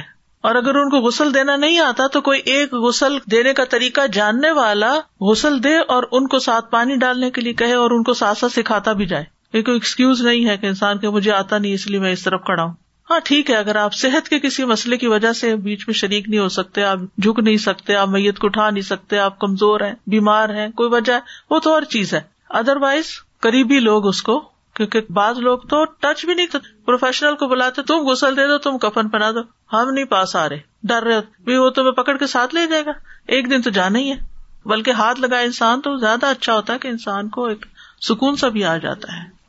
نبی صلی اللہ علیہ وسلم کو جب غسل دینے پر اتفاق ہو گیا تو گھر میں صرف آپ کے اہل خانہ تھے, چچا عباس تھے, چچا کے بیٹے علی بن ابی طالب تھے, چچا کے بیٹے فضل بن عباس تھے, قسم بن عباس تھے, اسامہ بن زید تھے, اور آپ کے آزاد کردہ غلام صالح. تو اسی دوران ایک انصاری بھائی اوس نے آواز دے کے کہا حضرت علی کو کہ اے علی, میں اللہ کی قسم دیتا ہوں آپ کو رسول اللہ صلی اللہ علیہ وسلم کے غسل میں ہمارا حصہ بھی رکھنا. حضرت علی نے فرمایا اندر آ جاؤ, تو وہ بھی اندر چلے گئے. اس موقع پہ موجود رہے, انہوں نے غسل میں شرکت نہیں کی, انہوں نے آپ صلی اللہ علیہ وسلم کو اپنے سینے سے سہارا دیا, یعنی سہارا دینے والوں میں شامل ہو, جبکہ آپ کی قمیص آپ کے جسم پر تھی. عباس, فضل اور قسم پہلو بدل رہے تھے آپ کا, یعنی سائڈ سے دن ہلانے کے لیے پھر دوسری طرف سے. علی بن ابی طالب ان کی مدد کر رہے تھے, اسامہ اور صالح پانی ڈال رہے تھے, اور حضرت علی جو تھے وہ ساتھ واش کر رہے تھے. تو اس سے یہ پتا چلتا ہے کہ غسل دینے کے لیے تین چار پانچ لوگ بھی ہو سکتے ہیں جو مل جل کر اس کام کو کریں, تاکہ جلدی بھی کام ہو اور سیکھیں بھی جن کو نہیں آتا. پھر یہ کہ بیری کے پانی سے غسل دینا, اور اگر بیری کے پتے کہیں نہ ملیں جیسے یہاں نہیں ملتے تو پھر جو واشنگ لیکوڈ ہے اس سے بھی دھو سکتے ہیں. پھر سفید اور اچھا کفن پہنانا. نبی صلی اللہ علیہ وسلم نے فرمایا سفید لباس پہنا کرو, یہ تمہارا بہترین لباس ہے, اور اسی میں مردوں کو کفن دیا کرو. پھر یہ کہ اچھا کفن ہونا چاہیے. آپ نے فرمایا جب کوئی آدمی اپنے بھائی کو کفن دینے کا ذمہ دار بنے تو اچھا کفن دے, کیونکہ مردوں کو اپنے کفنوں میں اٹھایا جائے گا اور اسی لباس میں وہ ملاقات کریں گے. ایک اور روایت میں آتا ہے جس نے میت کو غسل دیا اور اس کی کسی ناپسندیدہ چیز کی پردہ پوشی کی, یعنی کسی کو نہیں بتایا, اللہ اس کے گناہوں کی پردہ پوشی کرے گا. اور جس نے کسی مسلمان کو کفن دیا اللہ تعالیٰ اسے قیامت کے دن سندس کا لباس پہنائے گا. تو کفن ڈونیٹ بھی کرنے چاہیے, خاص طور پر اگر کسی جگہ بہت کٹھی موتیں واقع ہو جائے اور کفن کی کمی ہو جائے تو اس میں تو ضروری حصہ ڈالنا چاہیے, ادر وائز بھی دینے چاہیے. جی, الوداع کی کیٹیگریز میں ایک کیٹیگری بھی ہے, کیونکہ ہوتا یہ کہ اچانک وفات ہو جاتی ہے, گھر والوں نے کفن لے کے نہیں رکھا ہوتا, رات کا وقت ہوتا ہے, ایسا وقت جمعہ یا ہڑتال, کئی مسائل کھڑے ہو گئے تھے جس کے بعد اللہ نے ڈیسائیڈ کیا کہ نہیں ہر وقت. اور ہمارے سٹاف کی گاڑیوں میں بعض اوقات جو لوگ جاتے ہیں نہلانے وغیرہ کے لیے ان کی گاڑی میں کفن رکھا رہتا ہے. میری جو بڑی والدہ تھی انہوں نے اپنے بکس کے اندر شا کفن رکھا ہوتا تھا, اور اس کے اندر مشرف کافور بھی, اور ہم بچے ہوتے تھے تو وہ جب بھی اپنا بکس کھولتی تھی تو وہ ہمیں ضرور دکھایا کرتی تھی. ہم کہتے تھے کہ یہ کیا ہے تو کہتے تھے یہ میرا کفن ہے. اور مجھے کچھ یاد پڑتا ہے میری نانی شاید زمزم کے پانی سے گیلا کر کے لائی تھی. جی جی جی, وہ بھی وارڈروب میں اگر لٹکا ہوا ہو تو جب انسان کھولے تو یاد آ جائے کہ ایک دن یہ بھی ڈریس پہننا ہے. پھر یہ کہ جنازے کے پاس آوازیں نہیں بلند کرنی چاہیے, باتیں نہیں کرنی چاہیے, زور زور سے نہیں بولنا چاہیے, ایک احترام اور ادب رہنا چاہیے. نہلانے والوں کو بھی بہت باتیں نہیں کرنی چاہیے, تاکہ ایک جو روب ہوتا ہے نا, موت کی جو گھبراہٹ ہوتی ہے وہ باقی رہے, انسان اس سے کوئی سبق سیکھے. پھر عورتوں کو جنازے کے ساتھ نہیں جانا چاہیے.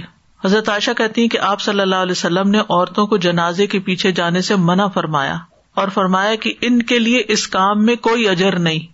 مردوں کے لیے تو اجر ہے نا, وہ ایک قرات کا جو جنازہ پڑے اور دو قرات جو دفن تک رہے وہاں. فرمایا ان کے لیے اس کام میں کوئی اجر نہیں, یعنی ایک الٹا آپ نافرمانی کرتے ہیں نبی صلی اللہ علیہ وسلم کی وہاں جا کر, اور دوسرا یہ کہ کچھ کما کے نہیں آتے. پھر دفنانے کے بعد رک کر میت کے لیے بخشش اور ثابت قدمی کی دعا بھی کی جائے. عثمان بن عفان سے روایت ہے کہ نبی صلی اللہ علیہ وسلم جب میت کی تدفین سے فارغ ہو جاتے تو اس کے پاس کچھ دیر ٹھہرتے اور فرماتے اپنے بھائی کے لیے مغفرت طلب کرو, اس کے لیے ثابت قدمی کی دعا کرو, کیونکہ اب اس سے سوال ہوگا. یعنی دفنانے کے بعد ایک دم نہ نکلے وہاں سے, بلکہ کھڑے ہو کر دعا کریں کہ اللہ اس کو اس امتحان میں کامیاب کرے جو سک منکر نکیر کے سوالوں کا ہے. حضرت عمر بن العاص نے وصیت کی تھی کہ بچوں میری قبر پر اس وقت تک کھڑے رہنا جتنی دیر میں اونٹ کو ذبح کر کے اس کا گوشت کاٹ کے تقسیم کیا جاتا ہے, یعنی گھنٹہ بھر تقریباً. پھر میت کے لیے دعا جو ہے وہ سب سے بڑا تحفہ جو آپ اس کو دے سکتے ہیں. نبی صلی اللہ علیہ وسلم جب میت کو دفن کر کے فارغ ہو جاتے تو اس کی قبر پر رکتے اور فرماتے اپنے بھائی کے لیے استغفار کرو, بخشش کی دعا مانگو, خاص طور پر اولاد کی دعا, کیونکہ نبی صلی اللہ علیہ وسلم نے فرمایا جب انسان مر جاتا ہے تو اس کے اعمال کا سلسلہ ختم ہو جاتا ہے سوائے تین چیزوں کے جن کا ثواب میت کو پہنچتا رہتا ہے, صدقہ جاریہ یا لوگوں کو فائدہ دینے والا علم یا نیک اولاد جو میت کے لیے دعا کرتی ہے. خاص طور پر اولاد کی دعا میت کے درجات کی بلندی کا باعث بنتی ہے. تو نہیں بچوں کو بٹھا کے اس ٹاپک پہ بات کر کے ان کو دعا سکھانی بھی چاہیے اور تلقین بھی کرنی چاہیے. رسول اللہ صلی اللہ علیہ وسلم نے فرمایا بے شک اللہ عز و جل جنت میں نیک بندے کا درجہ بلند فرمائیں گے تو وہ کہے گا یا رب یہ درجہ مجھے کیسے حاصل ہوا.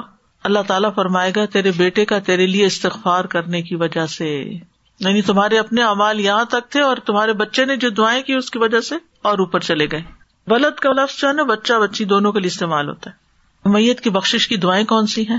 ایک تو قرآن مجید کی وہ دعا جو پہلے بھی ایک دفعہ آپ کو واضح کر چکی ہوں, ربنا اغفر لنا ولاخواننا الذین سبقونا بالایمان ولا تجعل فی قلوبنا غلا للذین آمنوا ربنا انک رؤوف رحیم. اے ہمارے رب ہمیں بھی بخش دے اور ہمارے ان بھائیوں کو بھی جو ہم سے پہلے ایمان لائے تھے, اور جو لوگ ایمان لائے ہیں ان کے لیے ہمارے دلوں میں کدورت نہ رہنے دے. اے ہمارے رب تو بڑا شفقت کرنے والا اور رحم کرنے والا ہے.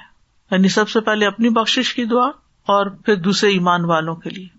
پھر ہے اللہم اغفر لحینا و میتنا و صغیرنا و کبیرنا و ذکرنا و انثانا و شاہدنا و غائبنا اللہم من احییتہ منا فاحیہ علی الایمان ومن توفیتہ منا فتوفہ علی الاسلام اللہم لا تحرمنا اجرہ ولا تضلنا بعدہ. اے اللہ ہمارے زندوں اور ہمارے مرنے والوں کو بخش دے, اور ہمارے چھوٹوں اور ہمارے بڑوں کو, ہمارے مردوں کو اور ہماری عورتوں کو, ہمارے موجود لوگوں کو اور جو ہم میں موجود نہیں ہیں ان کو بھی. اے اللہ ہم میں سے جسے تو زندہ رکھے تو اسے ایمان کے ساتھ زندہ رکھ, اور ہم میں سے جسے تو موت دے اسے اسلام پر موت دے. اے اللہ ہمیں اس مرنے والے کے اجر سے محروم نہ رکھ, اور اس کے بعد ہمیں گمراہ نہ کرنا. اب باقی باتیں تو بہت سمپل ہیں, سمجھ آ رہی ہیں ڈائریکٹ, لیکن یہ جو بات ہے نا اللہم لا تحرمنا اجرہ, یہ عام طور پر سمجھ نہیں آتی کہ اس کا کیا مطلب. مطلب یہ ہے کہ اس شخص کے مرنے پر جو ہم نے صبر کیا ہے اس کے اجر سے تو ہمیں محروم نہ کرنا, اس کا اجر ہمیں دینا. یعنی یہ ہم سے جا رہا ہے, جدا ہو رہا ہے, ہم دکھی ہیں, غمگین ہیں, تکلیف اٹھا رہے ہیں, صبر کر رہے ہیں, ہمیں اس کا اجر عطا کرنا, اس سے محروم نہ کرنا. یعنی بندے سے تو ہم محروم ہو گئے, لیکن اس کے جانے پر جو صبر ہم کر رہے ہیں اس کے اجر سے ہمیں محروم نہ کرنا, اور اس کے بعد ہمیں گمراہ نہ کرنا. کیونکہ بعض لوگ خاندان کے اندر ایسے تو جیسے والد ہیں, کوئی بڑے ہیں, بزرگ ہیں, جو نصیحت کرتے رہتے ہیں, اگر ادھر ادھر بھٹکنے لگے تو رستہ دکھاتے ہیں. اب وہ زندگی بھی نہیں رہے تو یا اللہ ہمیں بے سہارا نہ چھوڑنا کہ ہمیں کوئی بتانے والا نہیں رہا تو ہم بھٹک جائیں اور دنیا میں کھو جائیں. اب یہاں اس دعا میں ایک اور چیز بھی ہے, یہ تو سمجھ آتا ہے اللہم اغفر لحینا و میتنا, زندہ کو بھی بخش مردہ کو بھی بخش, ٹھیک ہے, و صغیرنا و کبیرنا, ہمارے بڑوں بوڑھوں کو بھی بخش دے اور ہمارے بچوں کو بھی بخش دے. اب یہ جو صغیر ہیں, چھوٹے چھوٹے بچے, ان کا تو کوئی گناہ ہی نہیں ہے, تو ان کو کیا بخشنا. انہوں نے بڑے ہونا ہے اور بڑے ہو کر جو غلطیاں کریں گے آئندہ کے لیے پیش بندی کی جا رہی, ان کو بھی بخش دینا. کتنی جامع دعا ہے یہ, اور کی جا سکتی, کیوں نہیں, جب اپنے والدین یاد آئیں تو اس وقت کر سکتے ہیں, یعنی جو جانے والے ہیں ان کے لیے. اور بچے کے لیے استغفار اس کی آئندہ زندگی میں اس کی نیکی کا باعث بھی بنتی ہے. اللہ اس بچے کو بخش دینا, یعنی اس کو نیکیوں کی توفیق دینا, اس کے درجات بلند کرنا. اور یہ بھی مانا کیا گیا کہ یہاں کبیر سے مراد بوڑھے ہیں اور صغیر سے مراد جوان ہیں, یعنی بوڑھوں کو بھی بخش دے اور جوانوں کو بھی بخش دے, یہ مطلب ہے. اور پھر شاہدنا کا مطلب ہے جو اس جنازے میں حاضر ہیں ان کو بھی بخش دے, وغائبنا اور جو یہاں نہیں پہنچ سکے, جنازے پہ حاضر نہیں ہو سکے. کئی لوگ کوشش کے باوجود بھی مس کر جاتے, نہیں پہنچ سکتے, ٹریفک میں پھنس گئے, کوئی اور مسئلہ آ گیا, نہیں پہنچے, تو اللہ ان کو بھی بخش دینا. کتنی خوبصورت دعا ہے. اور پھر زندگی ایمان پر دے اور موت اسلام پر دے, یعنی ایمان کے ساتھ جو زندگی ہے اس میں اسلام بھی داخل ہے, یعنی اپنے دل کے اندر یقین ہو اور ساتھ ہی عمل بھی ہو. اور یا اللہ جب تو ہماری روح قبض کرے تو ہم تیرے فرما بردار بندے ہوں, توفہ علی الاسلام, تو اللہ تعالی ہمیں اس کے بعد گمراہ نہیں کرنا، ہم موت سے عبرت حاصل کرنے والے ہوں، تیری ملاقات کی تیاری کرنے والے ہوں۔ اس دعا کے تھوڑے تھوڑے لفظ کچھ اور روایات میں مختلف بھی ہیں، چھوٹی چھوٹی بھی ہیں وہ، اللہم اغفر لحینا و میتنا و شاہدنا و غائبنا و صغیرنا و کبیرنا و ذکرنا و انسانا، اس میں ہمارے مردوں کو بھی اور ہماری عورتوں کو بھی، ٹھیک ہے، یہ اضافہ ہے۔ ایک اور ہے سنن نسائی کی، اللہم اغفر لحینا و میتنا و شاہدنا و غائبنا و ذکرنا و انسانا و صغیرنا و کبیرنا۔ مسند احمد کی روایت میں ہے، اللہم اغفر لحینا و میتنا و شاہدنا و غائبنا و صغیرنا و کبیرنا و ذکرنا و انثانا، اللہم من احییتہ منا فاحیہ علی الاسلام ومن توفیتہ منا فتوفہ علی الایمان۔ یہاں الٹ ہو گیا، اسلام پہلے ایمان بعد، یعنی باتیں وہی ہیں، صرف ورڈ آگے پیچھے ہوئے میں، تو اس سے فرق نہیں پڑتا اتنا، لیکن جو بھی دعا آپ کو یاد ہو آپ پڑھ سکتے ہیں۔ ایک اور بڑی خوبصورت دعا ہے، صحیح مسلم کی ہے، اللہم اغفر لہ وارحمہ وعافہ واعف عنہ واکرم نزلہ ووسع مدخلہ واغسلہ بالماء والثلج والبرد ونقہ من الخطایا کما ینقی الثوب الابید من الدنس، اللہم ابدلہ دارا خیرا من دارہ واہلا خیرا من اہلہ وزوجا خیرا من زوجہ وَأَدْخِلْهُ الْجَنَّةَ وَأَعِذْهُ مِنْ عَذَابِ الْقَبْرِ وَمِنْ عَذَابِ النَّارِ۔ یہ بھی بڑی خوبصورت دعا ہے، اے اللہ اس کو بخش دے اور اس پر رحم فرما اور اسے عافیت عطا فرما اور اسے معاف کر دے اور اس کی بہترین مہمانی فرما اور اس کی قبر کو کشادہ فرما اور اسے پانی، برف اور اولوں سے دھو دے اور اس کے گناہوں کو اس سے اس طرح صاف کر دے جیسے کہ تو سفید کپڑے کو میل کچیل سے صاف کرتا ہے، اور اسے اس کے گھر کے بدلے بہتر گھر عطا فرما، اس کے گھر والوں سے بہتر گھر والے عطا فرما، اس کی بیوی یا شوہر سے بہتر زوج عطا فرما اور اسے جنت میں داخل فرما اور اسے قبر سے ہی آگ کے عذاب سے بچا لے، اور وا بھی آتا ہے، وا من عذاب النار، اور آگ کے عذاب سے بچا لے۔ تو یا اللہ اس میت کو بخش دے اور رحم فرما۔ رحمت جو یہ بخشش سے زیادہ عام ہے، کیونکہ بخشش رحمت کا ایک حصہ ہے، بخشش چھوٹی چیز ہے، رحمت بڑی چیز ہے، یعنی جب اللہ تعالیٰ کسی بندے پہ رحم فرماتا ہے تو اس کو بخش دیتا ہے، اور اس کی رحمت میں سے ہے کہ اسے جنت میں بھی داخل کرتا ہے، جنت کا نام بھی رحمت ہے، اور اس کی رحمت میں سے ہے کہ اس کے درجات بھی بلند کرتا ہے، ٹھیک ہے۔ تو بخشش ایک حصہ ہے، لیکن ساتھ ہی رحمت بھی مانگنی چاہیے، وہ آف ہی، اور اس کو محفوظ رکھ، یعنی جہنم کے عذاب سے بچا کے رکھ، واف عن ہو، اور اس کی خطائیں معاف کر دے، وہ اکرم نزلہ، یہ جو اکرم نزلہ ہو نا، کہ اس کی اچھی مہمانی فرما، تو نزل کہتے ہیں، نزل من غفور الرحیم قرآن میں بھی آتا ہے، وہ کھانا جو مہمان کے لیے تیار کیا جاتا ہے، یعنی یار اب یہ روح جو تیری طرف آ رہی ہے یہ تیری مہمان ہو اور اس کے لیے اچھی مہمانی ہو، یعنی اس کا اجر و ثواب محفوظ ہو، رب کی رضا ہو۔ ووسع مدخلہ، مدخل سے مراد داخل ہونے کی جگہ یعنی قبر ہے، یعنی قبر وسیع کر دے۔ واغسلہ بالماء والثلج والبرد، اور اس کو پانی، برف اور اولے سے دھو ڈال۔ یہ تینوں چیزیں آپ کو تو بہت اچھی طرح معلوم ہے، اولے اور برف کیا ہوتی ہے، کیونکہ جو لوگ کبھی برف نہیں دیکھتے، مجھے کسی نے ذکر کیا کہ جب وہ پہلی دفعہ انگلینڈ آئی اور انہوں نے برف دیکھی تو انہوں نے سمجھا شاید قیامت آ گئی ہے، کہ یہ کیا چیز گرے جا رہی ہے آسمان سے نا، یعنی کچھ لوگوں کے لیے کوئی کانسیپٹ نہیں۔ اب تو خیر سوشل میڈیا کی وجہ سے بچے بچے کو بہت ساری چیزیں پتہ چل گئی ہیں، لیکن پہلے اتنا عام نہیں تھا یہ سب کچھ۔ ابن قیم کہتے ہیں کہ انہوں نے اپنے استاد ابن تیمیہ سے اس دعا کے بارے میں دریافت کیا کہ پانی، برف اور اولوں کے ساتھ دھونے کا کیا معنی ہے، گناہوں کو تو پانی سے نہیں دھویا جاتا، پھر برف اور اولوں کا ذکر کیوں کیا گیا، جبکہ گرم پانی کسی چیز کو پاک اور صاف کرنے میں زیادہ مؤثر ہوتا ہے، تو پھر ٹھنڈے چیزوں کا کیوں ذکر کیا گیا کہ اس سے دھویا جائے؟ تو انہوں نے جواب دیا کہ خواہشات، گناہ اور نافرمانیاں دل کو حرارت دیتی ہیں اور کمزوری اور ڈھیلا پن اور سستی دیتی ہیں، تو اس لحاظ سے پانی، برف اور اولوں سے دھونا ہی مناسب ہے۔ پانی سے پاکیزگی حاصل ہو جاتی ہے کیونکہ گناہ دل کو نجس اور گندا کر دیتے ہیں، اور جب اسے ڈھیلا پن آتا ہے، سستی آتی ہے۔ آپ دیکھیں کہ اگر آپ سست ہو رہے ہیں تو گرم پانی سے منہ دھوئیں گے یا ٹھنڈے سے؟ ٹھنڈے سے، ٹھیک ہے۔ تو گناہوں کی وجہ سے انسان کے اندر کمزوری آتی ہے اور ڈھیلا پن اور سستی آتی ہے، تو اس لیے ٹھنڈا استعمال کرنا زیادہ فائدے کا ہے۔ وَنَقِّهِ مِنَ الْخَطَايَا كَمَا نَقَّيْتَ الثَّوْبَ الْأَبْيَضَ مِنَ الدَّنَسِ، دنس سے مراد میل، میل کچیل۔ اے اللہ اس کو خطاؤں اور گناہوں سے اچھی طرح پاک صاف کر دے، جیسے سفید کپڑا دھو کے صاف ستھرا ہو جاتا ہے، ایسا صاف ہو۔ یعنی دعا مانگنے کے الفاظ. یاد رکھیے دعا مانگنے میں جو ورڈنگ ہے وہ بہت کاؤنٹ کرتی ہے کہ آپ کن لفظوں کے ساتھ مانگ رہے ہیں, کیا کہہ رہے ہیں. یعنی آپ رٹی رٹائی دعائیں جیسے بچپن سے سکھا دی گئی, یا اللہ معاف کر, یعنی کچھ ہوتی ہے نا رٹی ہوئی شروع سے آخر تک بس بول کے اٹھ گئے دعا مانگ لی, نہیں, الفاظ بدلتے رہے, چیز وہی ہو بدل بدل کے مانگے. اس سے دعا کے اندر ایک مائنڈ فلنس آتی ہے, کانشیس ہوتے ہیں آپ. اب دل ہو دارن خیر من داری, یا اللہ اس کو بدل کر دے, یعنی دنیا کے گھر کے بدلے وہاں کا گھر اچھا سا دے, یا تو قبر کے اندر یا پھر جنت کے محلات میں سے. خیر من داری, اس فانی دنیا میں جو اس نے گھر بنایا تھا اس سے بہتر گھر عطا کر اس کو. وَأَهْلًا خَيْرًا مِّنْ أَهْلِهِ, اور اس کے اہل و عیال دنیا کے اہل و عیال سے بھی زیادہ بہتر ہوں, یعنی جو اس کے آس پاس لوگ ہوں. اہل سے مراد خادم اور بچے ہوتے ہیں. وَزَوْجًا خَيْرًا مِّنْ زَوْجِهِ, اور اسپاؤس بھی دنیا کے اسپاؤس سے بہتر. دو صورتیں ہیں اس میں.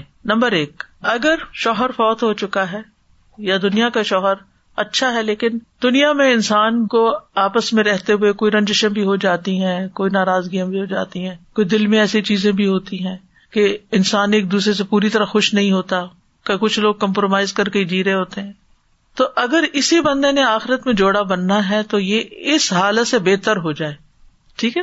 یعنی یہ زوج کی جو اس وقت کی حالت ہے نا, یعنی کچھ شکایت ہے آپ کو ان سے, تو یا اللہ مرنے کے بعد وہ جب آخرت میں ساتھی بنے تو بہترین حالت میں ہو. دوسرا یہ کہ اگر یہ جہنم میں جا رہا ہے تو پھر جو دوسرا زوج مل رہا ہے یا مل رہی ہے وہ اس سے بھی بہتر ہو. یعنی اگر آپ چینج کر رہے ہیں, تبدیلی ہو رہی ہے, تو پھر وہ زیادہ بہتر ہو. یہ اتنی حیرت انگیز دعا ہے کہ اب دل ہو بدل کر دے, یعنی یہ والا نہیں چاہیے, یعنی جس حال میں یہ دنیا میں ہے یہ والا حال نہیں چاہیے, اس سے اچھا حال چاہیے ہمیں, اس سے اچھی شکل چاہیے, اس سے اچھی اخلاق چاہیے, اس سے اچھے معاملات چاہیے. تو پھر ہی جنت کا مزہ ہے نا. اگر جنت میں بھی وہی کچکچ لگی رہی اور ہر روز کوئی نہ کوئی اختلاف, کوئی نہ کوئی مسئلہ مسائل, تو پھر مزہ نہیں رہے گا نا جنت کا. اور اٹس ویری نیچرل کہ ہسبینڈ وائف میں کسی نہ کسی بات پر کچھ نہ کچھ اختلاف ہو ہی جاتا ہے, کیونکہ عورت عورت ہے, مرد مرد ہے, دونوں کی جنسی فرق ہے, تو پھر وہ دماغی فرق ہے. ایک جذبات سے کام لیتا ہے اور ایک بہت عقل سے کام لیتا ہے, تو پھر جذباتی فیصلوں پر عقل والوں کو اعتراض بھی ہو جاتا ہے, یا جذبات والوں کو عقل والوں پہ اعتراض ہو جاتا ہے.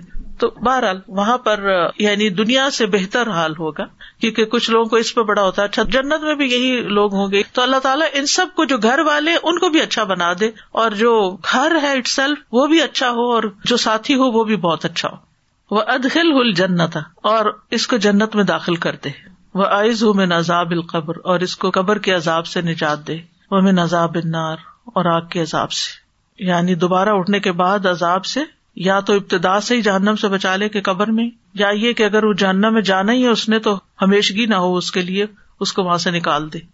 اچھا بعض لوگ ان ضمائر کو تبدیل کر لیتے ہیں, مونس کی ضمیر لگاتے ہیں, تو بہتر یہ ہے کہ میت کا لفظ جو ہے نا وہ مرد اور عورت دونوں کے لیے استعمال ہوتا ہے, تو اسی صیغے میں مردوں کے لیے بھی اور عورتوں کے لیے دعا پڑھی جا سکتی, ٹھیک ہے. پھر ایک اور دعا ہے, اللہم اغفر لہ وارحمہ واغسلہ بالبرد واغسلہ کما یغسل الثوب, اے اللہ اس کو بخش دے اور اس پر رحم فرما, اور اسے اولوں سے دھو دے, اور اسے اس طرح دھو دے جیسے کپڑا دھویا جاتا ہے. آپ صلی اللہ علیہ وسلم نے میت پر یہ نماز جنازہ میں پڑھی تھی. ایک اور دعا ہے, اللہم ان فلان ابن فلان فی ذمتک وحبل جوارک فقہ من فتنۃ القبر وعذاب النار وانت اہل الوفاء والحق اللہم فاغفر لہ وارحمہ انک انت الغفور الرحیم, اے اللہ فلان بن فلان تیری ذمہ ہے, تیرے ذمے میں نہیں, تیری کفالت میں, یعنی جو مر کے جا رہا ہے نا اب یہ تیرے حوالے ہے, اور تیری ہمسائیگی اور امان میں آ گیا ہے, سو تو اسے قبر کی آزمائش اور آگ کے عذاب سے محفوظ رکھ, تو اپنے وعدے وفا کرنے والا اور حق والا ہے, اے اللہ اسے بخش دے اور اس پر رحم فرما, بے شک تو بہت ہی بخشنے والا اور رحم کرنے والا ہے. یہ جو ہے نا فی ذمتک کا, کہ تیری امانت, تیرے عہد تیری حفاظت میں ہے, یہ بھی بڑی اچھی دعا ہے. یعنی اب ہم تو اس کے لیے کچھ نہیں کر سکتے, اب وہ تیرے حوالے ہو گیا.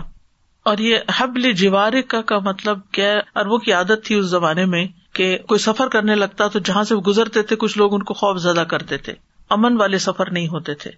تو جب کوئی شخص سفر کا ارادہ کرتا تو وہ ہر قبیلے کے سردار سے عہد لے لیتا, تو اس کی وجہ سے جب تک وہ ان کی حدود میں ہوتا وہ امن میں آ جاتا کہ ان کی قوم کا کوئی بندہ چھیڑے گا نہیں, ٹھیک ہے, ان کی پناہ لے لیتے تھے. جب اگلے کے ہاتھ میں داخل ہوتے تو پھر ان کے سردار سے عہد لیتے. تو یہ حبل الجوار ہے، یعنی عہد و پیمان جب تک وہ اس علاقے کی حدود میں ہو. تو مراد ہے پناہ دینا اور امن سے اور مدد کرنے سے ہے مانا، یعنی یہ ایمان لایا ہوا تیرے ذمہ میں ہے اور تیرے قرب کے راستے میں ہے، تیرے پڑوس میں آ رہا ہے. اور انت اہل الوفا والحق، یعنی تو وعدوں کا پورا کرنے والا ہے، اہل الوفا، اور تو صاحب حق ہے، اور تو بہت زیادہ گناہوں کو بخشنے والا ہے، اس کو بخش دے. پھر ایک اور دعا ہے، اللہم اغفر لہ وارفع درجتہ فی المہدیین واخلفہ فی عقبہ فی الغابرین واغفر لنا ولہ یا رب العالمین وافسح لہ فی قبرہ ونور لہ فیہ. اے اللہ اس کو بخش دے اور ہدایت یافتہ لوگوں میں اس کا درجہ بلند فرما اور باقی لوگوں میں اس کا جانشین مقرر فرما. یا رب العالمین ہمیں اور اس کو بخش دے، اور اس کی قبر میں اس کے لیے کشادگی فرما اور اس کے لیے اس میں روشنی فرما. نبی صلی اللہ علیہ وسلم نے ابو سلمہ کی وفات پر ان کے لیے دعا کی تھی کہ اے اللہ اس کو بخش دے. انہوں نے تو نام لیا تھا، میت کے لیے نام لے کے بھی دعا کرنی چاہیے، یعنی ابو سلمہ کی غلطیاں اور گناہ معاف کر دے. اے اللہ ان کو اپنے پاس ان لوگوں کا ساتھی بنا دے جن کو تو نے ان سے پہلے اسلام کی ہدایت دی تھی. ورفع درجتہ فی المہدیین، یعنی یہ مہدیین میں جا پہنچے، مراد یہ ہے. واخلفہ فی عقبہ، یعنی اے اللہ تو ان کے معاملات کی درستگی میں اور ان کے اہل و عیال کی اور اولاد کی مصلحتوں کی حفاظت فرما، اور ان کے معاملات کسی اور کے حوالے نہ کر، تو خود اس کی ذمہ داری لے. واخلفہ، جانشین بن جا اس کا، یعنی ابو سلمہ کا. فی عقبہ، اس کے بعد، یعنی اس کی موت کے بعد اب اس کے بچوں اور اہل و عیال کا خیال تو ہی رکھ. ایک اور روایت میں آتا ہے واخلفہ فی طریقتہ، یعنی وہ چیز جو اپنی موت کے بعد چھوڑ گئے ہیں اس کی حفاظت فرما. فی الغابرین، یعنی ان لوگوں میں جو زندہ لوگوں میں سے باقی رہ کے پیچھے ہیں. وافسح لہ فی قبرہ، اور ایک اور روایت میں اللہم اوسع لہ فی قبرہ، یعنی اس کی قبر کو بہت زیادہ فراخ کر دے. قبر مومن کے لیے اگر اچھی ہے تو بہت بڑی نعمت ہے، اور خاص طور پر وسیع قبر، جیسے دنیا میں وسیع گھر ایسے قبر میں وسعت. منور لہ فیہ، اس کی قبر میں سے اندھیرا دور کر کے اس میں روشنی فرما دے، بہت بڑی نعمت ہے.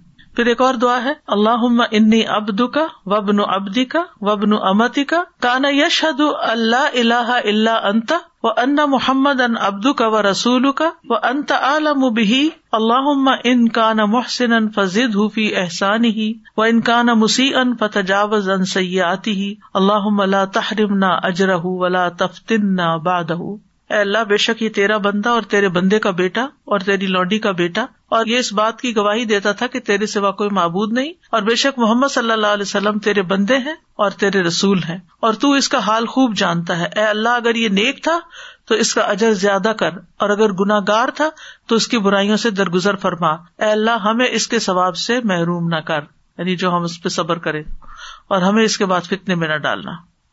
پھر ہے اللہم عبدک وابن امتک احتاج الی رحمتک وانت غنی عن عذابہ ان کان محسنا فزدہ فی احسانہ وان کان مسیئا فتجاوز عنہ. اے اللہ تیرا بندہ اور تیری بندی کا بیٹا تیری رحمت کا محتاج ہے، اور تو اسے عذاب دینے سے بے نیاز ہے، یعنی تجھے ضرورت نہیں ہے. اگر وہ محسن تھا تو اس کے احسانات پر ثواب بڑھا دے، اور اگر برائیوں پر تھا تو اسے درگزر فرما.